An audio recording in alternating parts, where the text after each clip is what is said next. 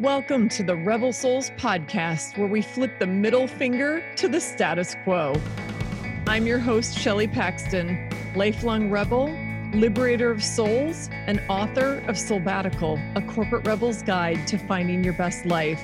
Settle in as we dive deep with badass leaders who are rebelling for what matters most in life, business, and the world at large. I'm so happy you're here. Let's get this revolution started.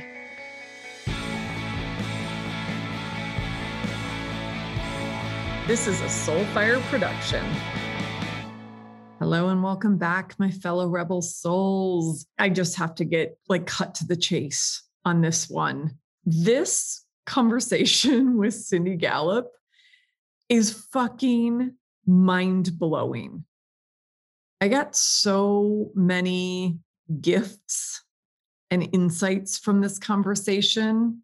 And I'm hoping that's a barometer for you as well. Literally, it's it's ironic. Cindy says early in the conversation that she doesn't really identify as a rebel because that's someone else's term. And when she goes on to explain how she operates in the world and why she's so passionate about doing what she does, she literally describes what it means to be the poster woman for my favorite line authenticity is the truest form of rebellion. That's who Cindy is. So if you've never heard of Cindy Gallop before, you are in for a treat. I'm also going to say, I'm not going to warn you because we're, you know, we're hardy stock here. We're rebels. We don't blush. But this episode is also not for the faint of heart. And I don't think we have the faint of heart in this community. I would say because this is incredibly edgy and the phrase come on your face is uttered in the conversation, it is all the more reason to double down, just put aside anything, any other multitasking you were thinking about doing and sink into this conversation. So, who's Cindy? For those of you not familiar with Cindy, you're welcome. She spent decades in advertising. We did not cross paths. I have never chatted with her before this conversation, but I've been dying to do so. So, it's so exciting.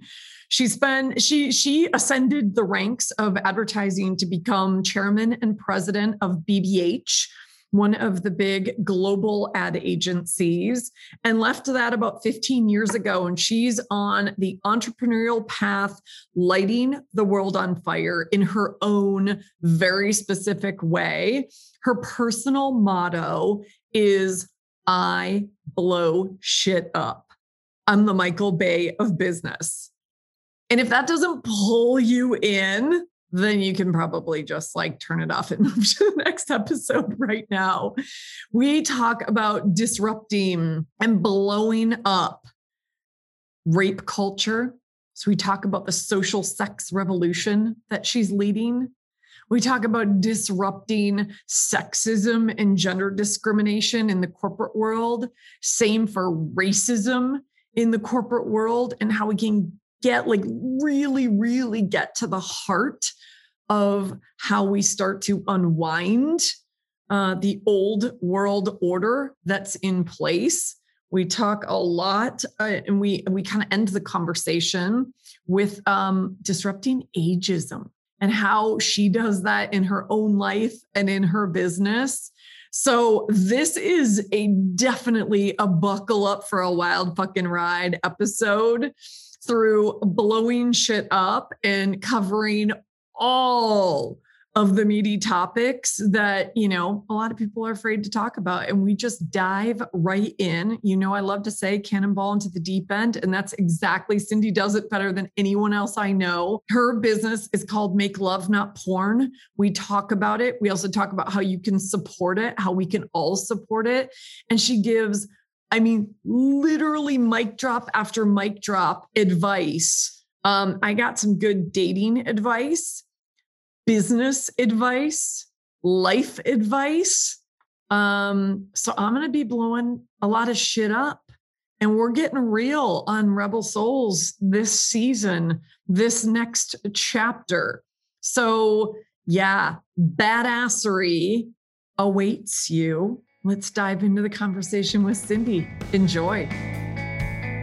Cindy, I've already told you how much I am absolutely dying to have this conversation with you. You are so much a fellow rebel soul and somebody who I look up to because you're making a ruckus in the world, and I love it.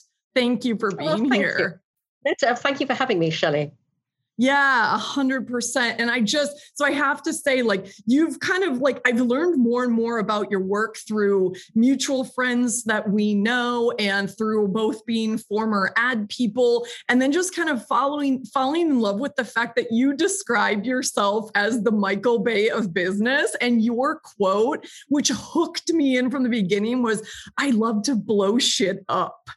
So I want like I want this whole conversation to be about how you are inspiring all of us to disrupt and blow shit up.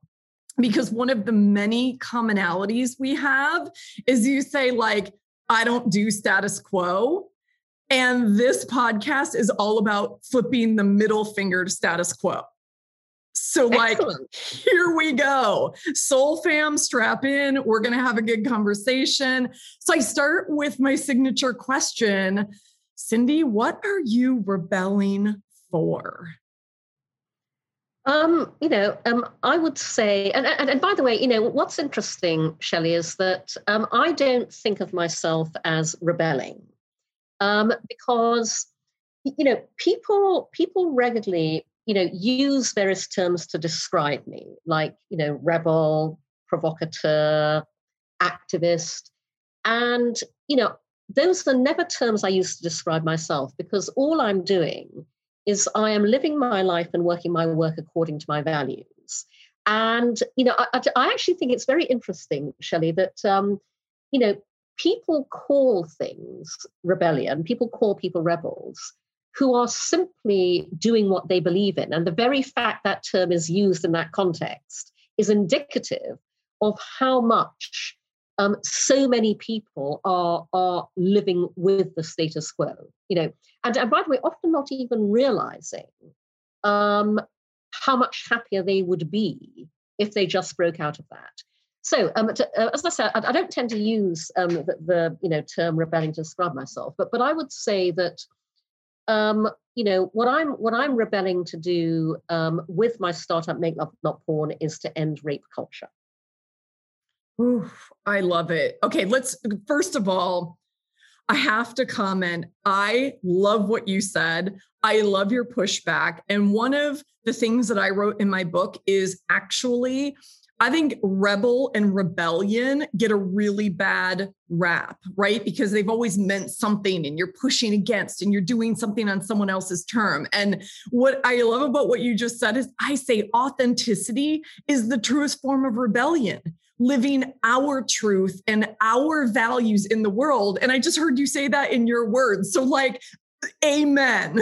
Thank you for saying that because it is it is true and i want to get into that like how that relates to business but let's start with what you just said because that feels like a truth bomb rebelling for ending rape culture. So what is what does that mean and how did you get like I assume, I imagine there's a really juicy story behind what's led you down the path to found this incredible organization called Make Love Not Porn. So can you fill us in? It's incredible business, by the way. Business. Sorry. Yeah, yeah. Business. Fair enough. Yeah. Fair enough. Yeah. Yeah. Um, no, so, so, there's no particularly juicy story, um, Shelley, in the sense that Make Love Not Porn was a complete and total accident. And um, everything in my life and career has always happened by accident. I have never consciously, intentionally planned anything. I'm a big fan of serendipity. My old boss, um, John Hegarty at BBH, the ad agency I spent 16 years at, he has this mantra do interesting things and interesting things will happen to you. And I totally believe in that myself. So um, basically, Make Love Not Porn came about through my direct personal experience dating younger men. And um, I should just explain for the benefit of our listeners that I am somebody who has never wanted to be, to be married. You know, I've never wanted children. I've always known that, as opposed to, thank God, by the way, as opposed to finding out the hard way by having them. Um, I, and having to give them away. um, I, I adore being single. I love living on my own. I cannot wait to die alone. And I date younger men casually and recreationally for sex.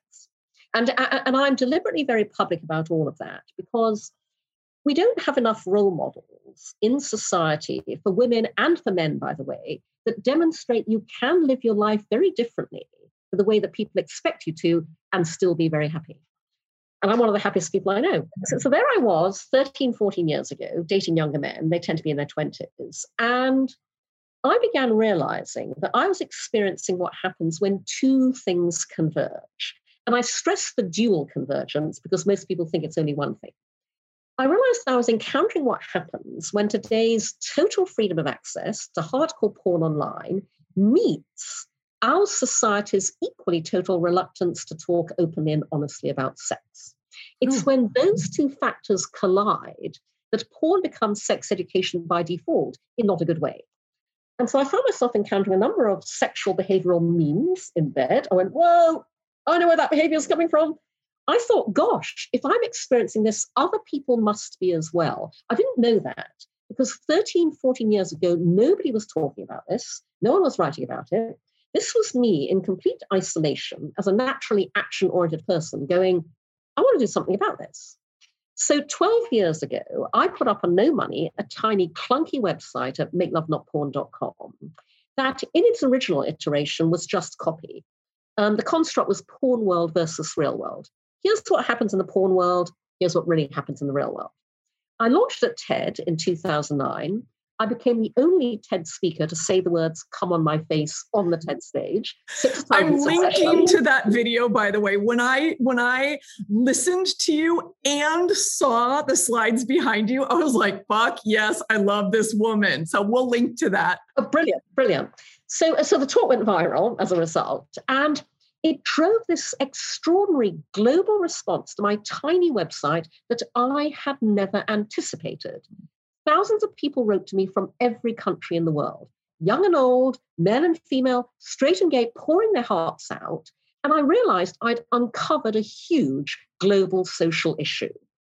And so I felt, oh my God, I've got a personal responsibility now. I have to take Make Love Not Porn forwards in a way that will make it much more far reaching, helpful, and effective. But I also saw an opportunity to do what I believe in very strongly, which is that the future of business is doing good and making money simultaneously. Mm-hmm. I saw the opportunity for a big business solution to this huge untapped need. And I use the word big advisedly, Shelley, because even then, 12 years ago at concept stage, I knew if I wanted to counter the global impact of porn as default sex ed, I would have to come up with something that at least had the potential one day to be just as mass just as mainstream and just as all pervasive in our society as porn currently is. So I was thinking very big right from the get go. And so what I decided to do was I always emphasize make love not porn is not anti porn because the issue isn't porn. The issue is that we don't talk about sex yeah. in the real world. You know, um, if we did amongst a whole host of benefits, people would then bring a real world mindset when they view what is simply performative produced entertainment. And so our tagline at Make Love Not Porn is pro sex, pro porn, pro knowing the difference. Mm-hmm. And our mission is one thing only, which is to help make it easier for everybody in the world to talk openly and honestly about sex. And so, given that mission, what I decided to do was to take every dynamic in social media and apply them to this one area of universal human experience no social network or platform will allow in order to socialize sex and to make real world sex and talking about it socially acceptable and therefore ultimately just as socially shareable as anything else we share on Facebook, Tumblr, Twitter, Instagram. So, nine years ago, my tiny team and I launched the first stage of this vision because I have a whole roadmap for the future, but I need funding to achieve it. So, the first stage is makelovenotporn.tv, which is an entirely user generated crowdsourced video sharing platform that celebrates real world sex. With so, real world people. Exactly. So anywhere in the world can submit to us videos of themselves having real world sex, but we're very clear what we mean by this. We are not porn. We are not amateur. we are building a whole new category on the internet that has never existed before social sex. Our competition isn't porn, it's Facebook and YouTube. Or rather, it would be if they allowed you to socially, sexually self express. Yeah. So, social sex videos on Make Love Not Porn are not about performing for the camera. They are just about doing what we already do, Shelley, on every other social platform in every other area of life, which is capture what goes on in the real world as it happens spontaneously in all its funny, messy, wonderful, awkward, comical, hilarious, fabulous humanness. And we curate to make sure of that.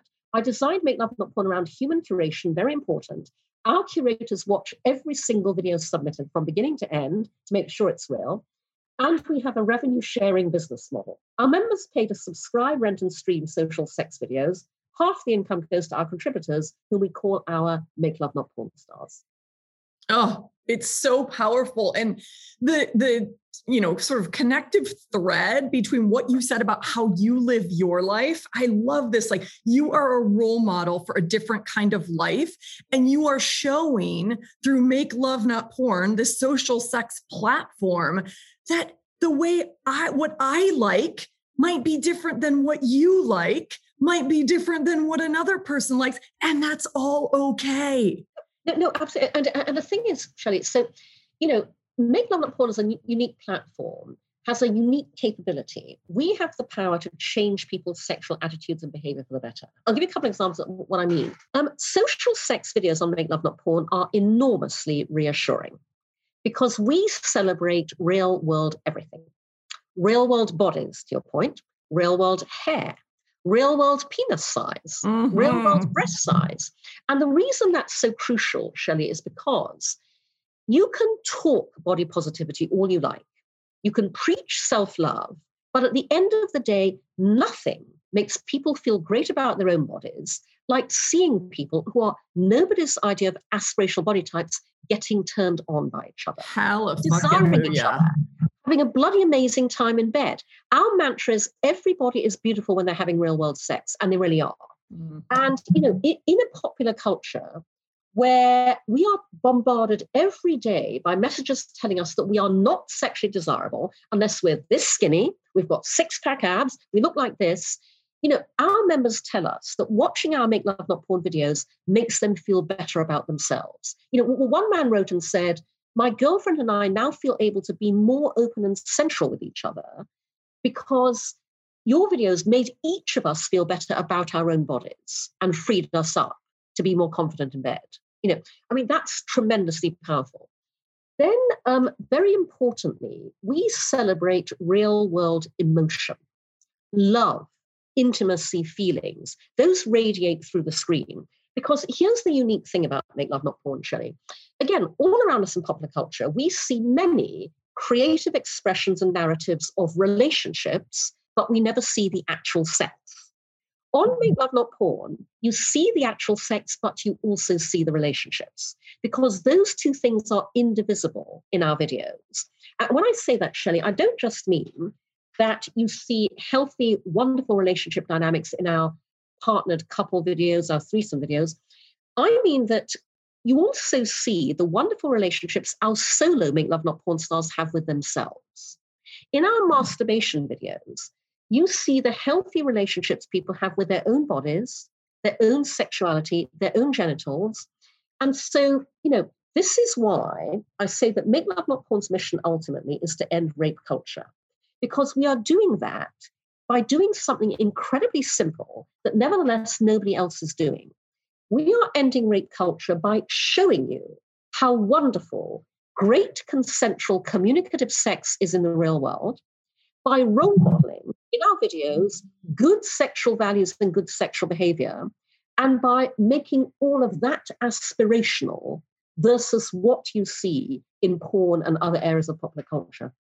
It's so powerful. My top three values, since everything you do is grounded in your values, I feel compelled to share are freedom, authenticity, and courage. And everything you're doing and everything Make Love Not Porn stands for is so aligned. And as a single woman in the world, I'm divorced, no children, about to step back into the dating world, I want to thank you.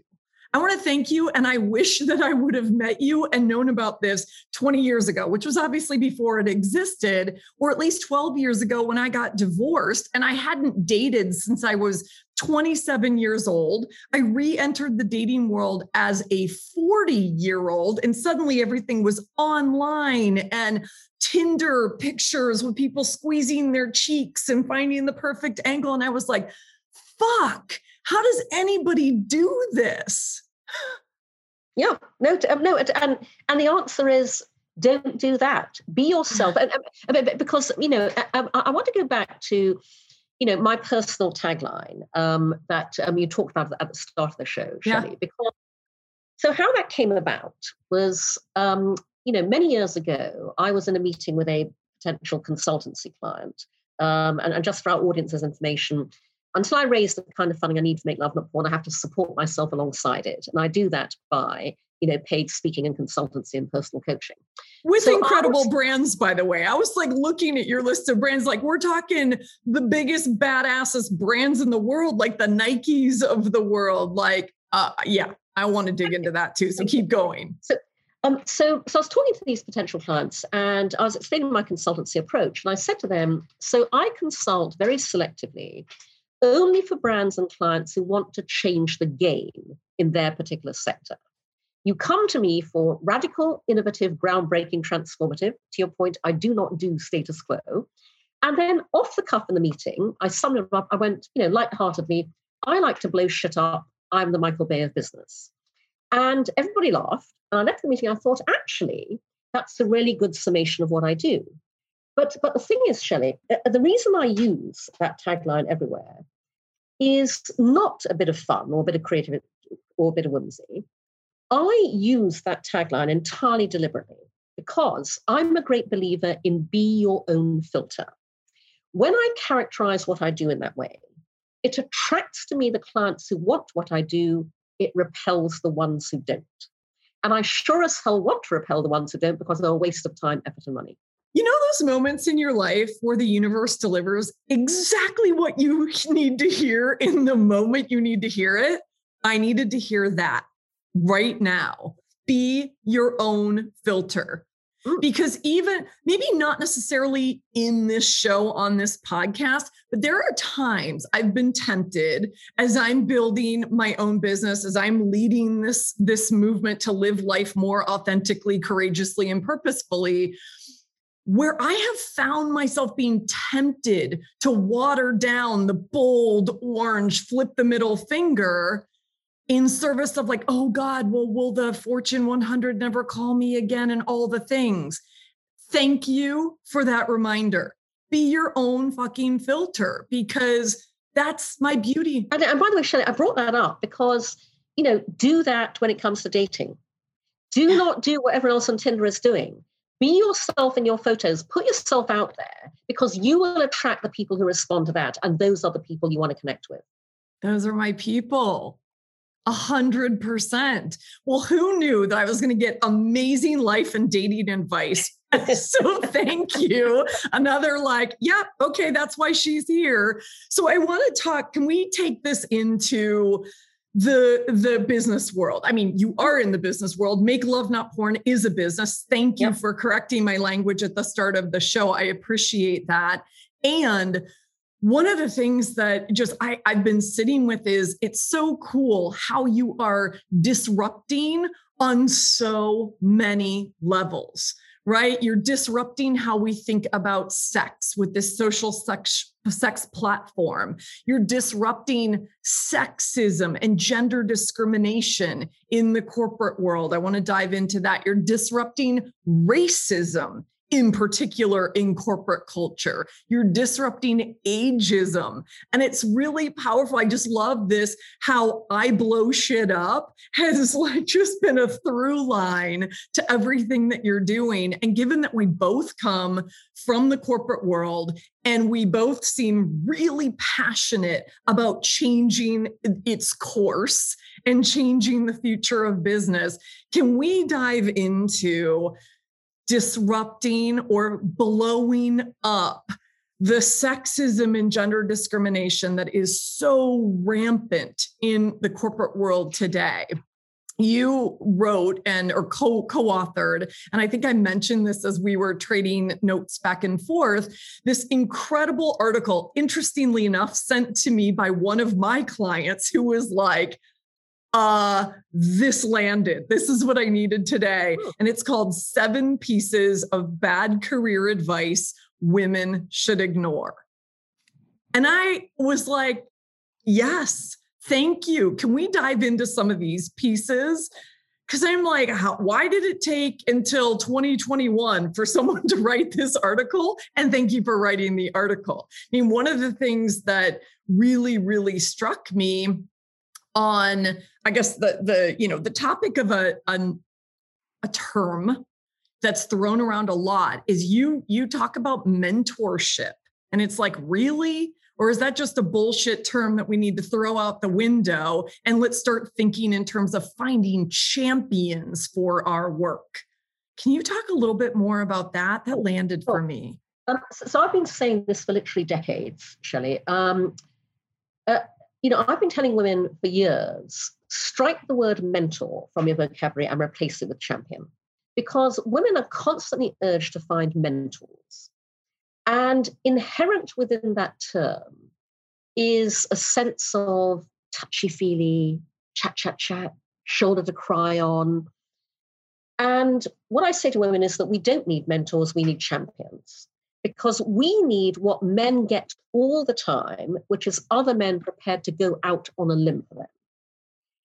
We need champions because champions make shit happen for you. Men make shit happen for other men all the time. And, and I'm emphasizing men because unfortunately, in the corporate world, to make shit happen for you, you are going to have to find male champions. Uh, female champions are wonderful, by the way, but there are far fewer of them because, yeah. fact of life, there are far fewer women in, in, in the corporate ranks, especially the further up At to the top. And so, you know, a champion is somebody who, behind closed boardroom doors, will slam their fist on the table and go, if there's only room for one pay raise in my budget, Jane's getting it, not John. That's the kind of person you need in your corner, making shit happen for you. So don't look for mentors, look for champions. Whew, I love that. All right.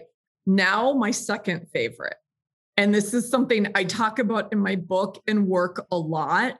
This totally bullshit myth of work life balance. And I have air quotes because it like it almost makes me gag when I say it.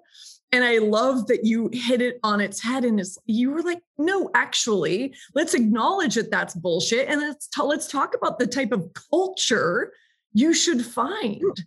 Um, yeah, because because when you find the right workplace culture, when you work for a company that genuinely cares about the well being and mental health and quality of life of its employees, the whole concept of work life balance just disappears because you are balanced, because the company designed that into the culture. Look for those companies. And by the way, they will tend to be founded and run by women. Hmm. No surprise. I mean, we saw how women led through COVID. Um, yeah, um, yeah, and, and actually, um, I want to um, make a point about that, Shelley, yeah. because there is um, that there is um, a, a you know well-intentioned but um, big myth around why female leaders led better than male leaders through COVID. Um, and, and, and I said this in, because I was interviewed about this, um, you know, quite a bit last year in the pandemic. Um, the reason female leaders of state, of government, led more effectively than men through COVID has nothing to do with the conclusion people jump to, which is, oh, women are more empathetic, women are more caring. Absolutely not. The reason those leaders, those female leaders, led so brilliantly was because in order to get to the top of government, to the top of the state, you have to be so goddamn fucking brilliant to have gotten over all of the obstacles that male leaders never have to contend with. Those women made it to the top through sexism, sexual harassment, racism in some cases, you know, and by the time you get through all of that bullshit, when you're a woman who managed to make it through versus the many, many women who are managed out of politics because of all of that, yeah. you are fucking amazing at your job. That's why female leaders led better through COVID. And, you know, as you will know, but for our audience's benefit, that's one of the points that my friend Tomas Chamorro-Premuzic and I make in our article, because Tomas wrote the single most read Harvard Business Review article of all time. He wrote it eight years ago, and it is called Why Do So Many Incompetent Men Become Leaders? And Tomas's premise in this article is we focus quite rightly on the enormous number of barriers that brilliant women face in their attempt to get to the top. But a far bigger problem is the lack of obstacles for incompetent men.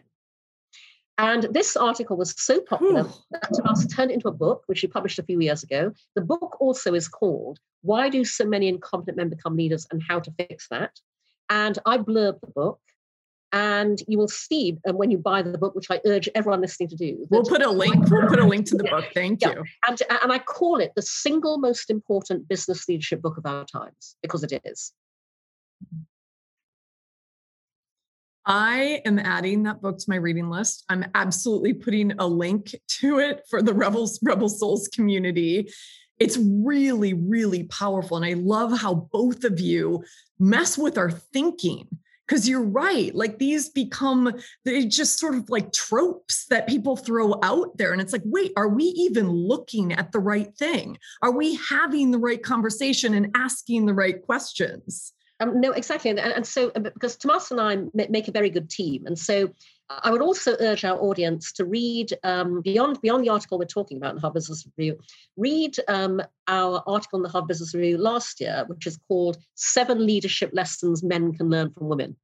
Yes, I have that one here too. We will link to both of them right. as well. What highlight for highlight for me and us? What's your favorite part of that? What is the number one leadership lesson men can learn from women? Um, you know, um, I think, um, to be frank, it's it's the point that, uh, that, that we actually talk about in both articles, um, because you know women are told all the time that to become leaders, they mm. have to be more like men. And, and obviously, the whole point of our article is we are telling men that to, that to be great leaders, they've got to become more like women. And so, um, the, the, thing that I um, really encourage women to flip their lens on is, you know, we'd be a lot better off if we stop telling women to do more of such and such and told men to do a lot less of it. So, you know, um, to use just one example, which, which, which, which we cite, you know, women are told all the time, you've got to change your language. You know, stop, stop saying sorry so often. Don't use the word just, you know, oh, as, as in, could you just, you know. And, you know, our point, my point is the world will be a far better place if we stop telling women to say sorry less and told men to stay, say sorry a whole lot more. Amen. We would, we would be in a far happier place if many more men said sorry a damn sight more often. Ah, oh, let that sink in. That deserves a big fuck yeah. Absolutely. We're sharing those articles and I I read both of them like they are dog-eared and highlighted and I'm like yes, yes, yes, yes, yes and just thinking about my own work in the world and um I'm super passionate about all of that and I want to pull the thread through a little bit more to racism in corporate culture you mentioned it and i i listened to an interview that you did. It might have been the 3% conference talk that you did and i yep. wrote down a quote that gave me chills from head to toe and your quote was you can't do new world order business from an old world order place.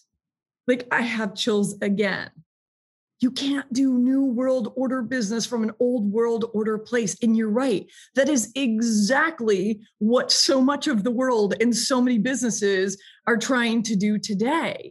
We need the change of systems and processes and structures and all the things. So I want to dive in a little bit on some of your recommendations on like how do we start to get at those fundamental things to really start, you know, rebelling for ending racism in corporate culture as well. Oh yeah, I mean, and um, and to be frank, Shelley, um, everybody can play their part in this because, you know, um, I believe that change happens from the bottom up, not the top down. And what I mean by that is every one of us taking micro actions, and I'm a big fan of micro actions. Um, they are what underpin my first startup, If We Ran the World. Micro actions are very small, simple, easy to do actions, which are so easy to do why don't you do them. Every one of us, every day, taking micro actions to change what we want to see change cumulatively adds up at scale to enormous impact. And so, you know, um, everybody has the opportunity every day in whatever environment they work and live in. You know, um, for example, if you are white, you know, your black of color co-workers are subjected to microaggressions every single day. Um, take micro interventions. Absolutely step in and challenge any, you know, racist conversation, terminology, you know, um, episode that you see happening because you have the opportunity to get people to rethink things they are doing that are so kind of wired into how we operate. Everybody has a responsibility to micro intervene. Ooh, and one of the greatest examples, I shouldn't say one of the greatest, one of the examples that landed with me, you gave a brilliant example on even how we write job descriptions to be so exclusive instead of inclusive, to be based on proven track hmm. records versus potential that someone is really never, you know, someone of color has, especially a woman of color, has possibly never even been given the foundation and conditions of success to do. So you talked about brilliantly. Can you talk a little bit about like what does that mean?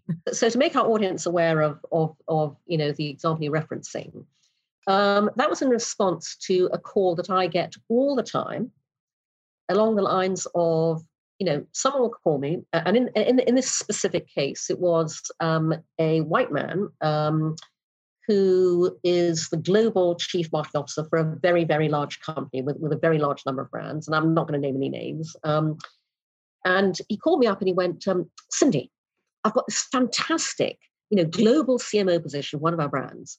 I want to hire a black woman. Who do you know? And so this is the point where I have to go, it doesn't work like that. And and you know um, i lay out a number of things um, but, but because w- what i do as a consultant um, is um, again just for our audience's benefit i am not the um, unconscious bias trainer. You know i am not the d&i coach. I am a hard-headed business strategist.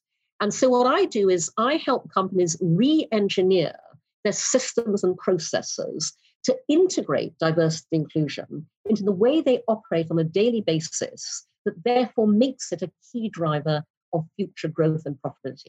Very simply put, I help you make diversity inclusion make you more money because that's how you embrace it.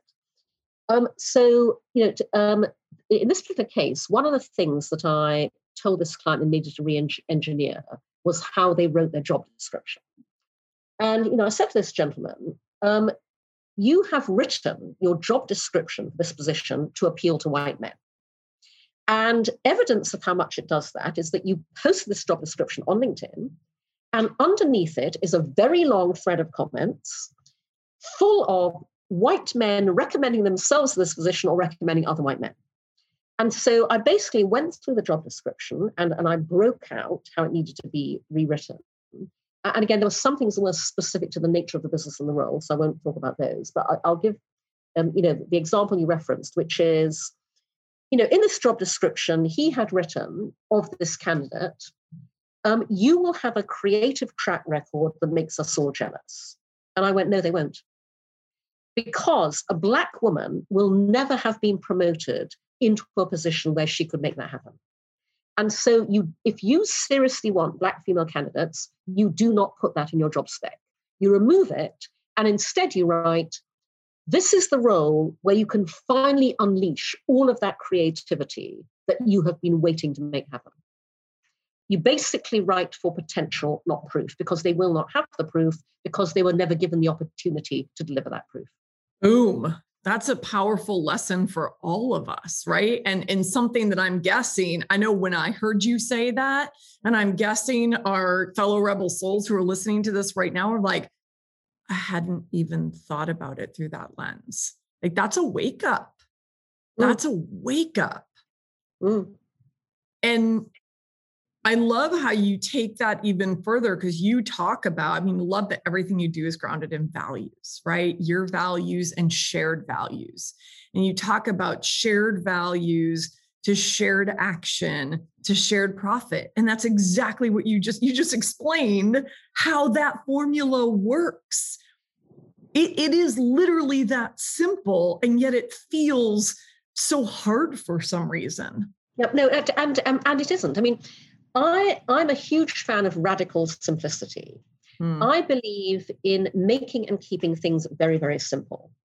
So you know, one of the things I believe in keeping very simple is business models, and and you know this is part of my consulting and speaking as well, um, because not enough people realize the freedom you have to completely reinvent your business model. You know, I observe too many people thinking one of two things. Either this is our business model, this is the way our company makes money, our industry makes money, this is the only way it'll ever make money. Or they think there are a set number of business models out there and we have to operate one of those. Neither is true. Your business model can be anything you design it to be. And a very good starting point is to simply ask yourself the question how would I like to make money? Because it's a safe bet you would probably like to make it not the way you're currently making it. And so, um, you know, what you're referencing for our audience's benefit is I absolutely designed my own business model. I believe the business model of the future is shared values plus shared action equals shared profit, financial profit and social profit. And what I mean by that is when brands and businesses come together with their audiences, and by audiences, I mean consumers, employees, you know, industry analysts, whatever, or you know, shareholders, when you come together with your audiences on the basis of values that you all share, which by the way is the most important requirement for a good relationship in life as much as business. You will never truly bond with someone if you don't share the same values. When you come together around shared values, and when you are then enabled to collectively and collaboratively co act on those values, to walk the talk together, you can then make things happen in the real world that will benefit consumers, benefit society, and benefit the brand and its business. You know, and that is the business model I designed Make Love Not Porn around with our revenue sharing you know, model. And so, um, honestly, um, it's really, really simple to design your own business model and feel free to adopt mine. I love that. And it goes back to what you said earlier the future of business is doing good plus making yep. money. You yep. just described how you gave us sure. the roadmap to do yep. exactly that. And again, thank you, universe. Perfect timing because I'm literally looking at my business that I'm creating and going, yeah, what, how do I want to make money? It is that simple. And am I doing some things that are just feeling sort of like a drain. I, I literally, I'll be super candid. And I know everybody in the community is going to appreciate this because I've started to say this more often. I don't want to be a coach. I don't want to be a coach. And while I was writing the book and doing other things, I let myself fall into that because it was easy. I really do love impacting and transforming people's lives, but I want to do it on a massive scale. And that's what I'm setting up now. And so this is really timely. It's just it's lighting me up even thinking about like have I really sat down and gotten even more brutally honest with myself about what that business model looks like? Beautiful and doing good, right? Doing good on so many levels and making money because I don't want to do simply one or the other. And to your point, it doesn't have to be. That's a false choice. Right? That's so it's so powerful. All right, dating advice and business advice. I feel like Cindy, what else you got for me? like what haven't what what haven't I scratched that you're like bursting to share with this Rebel Souls community? Anything else just on your heart or soul or mind right now that you want to oh, share?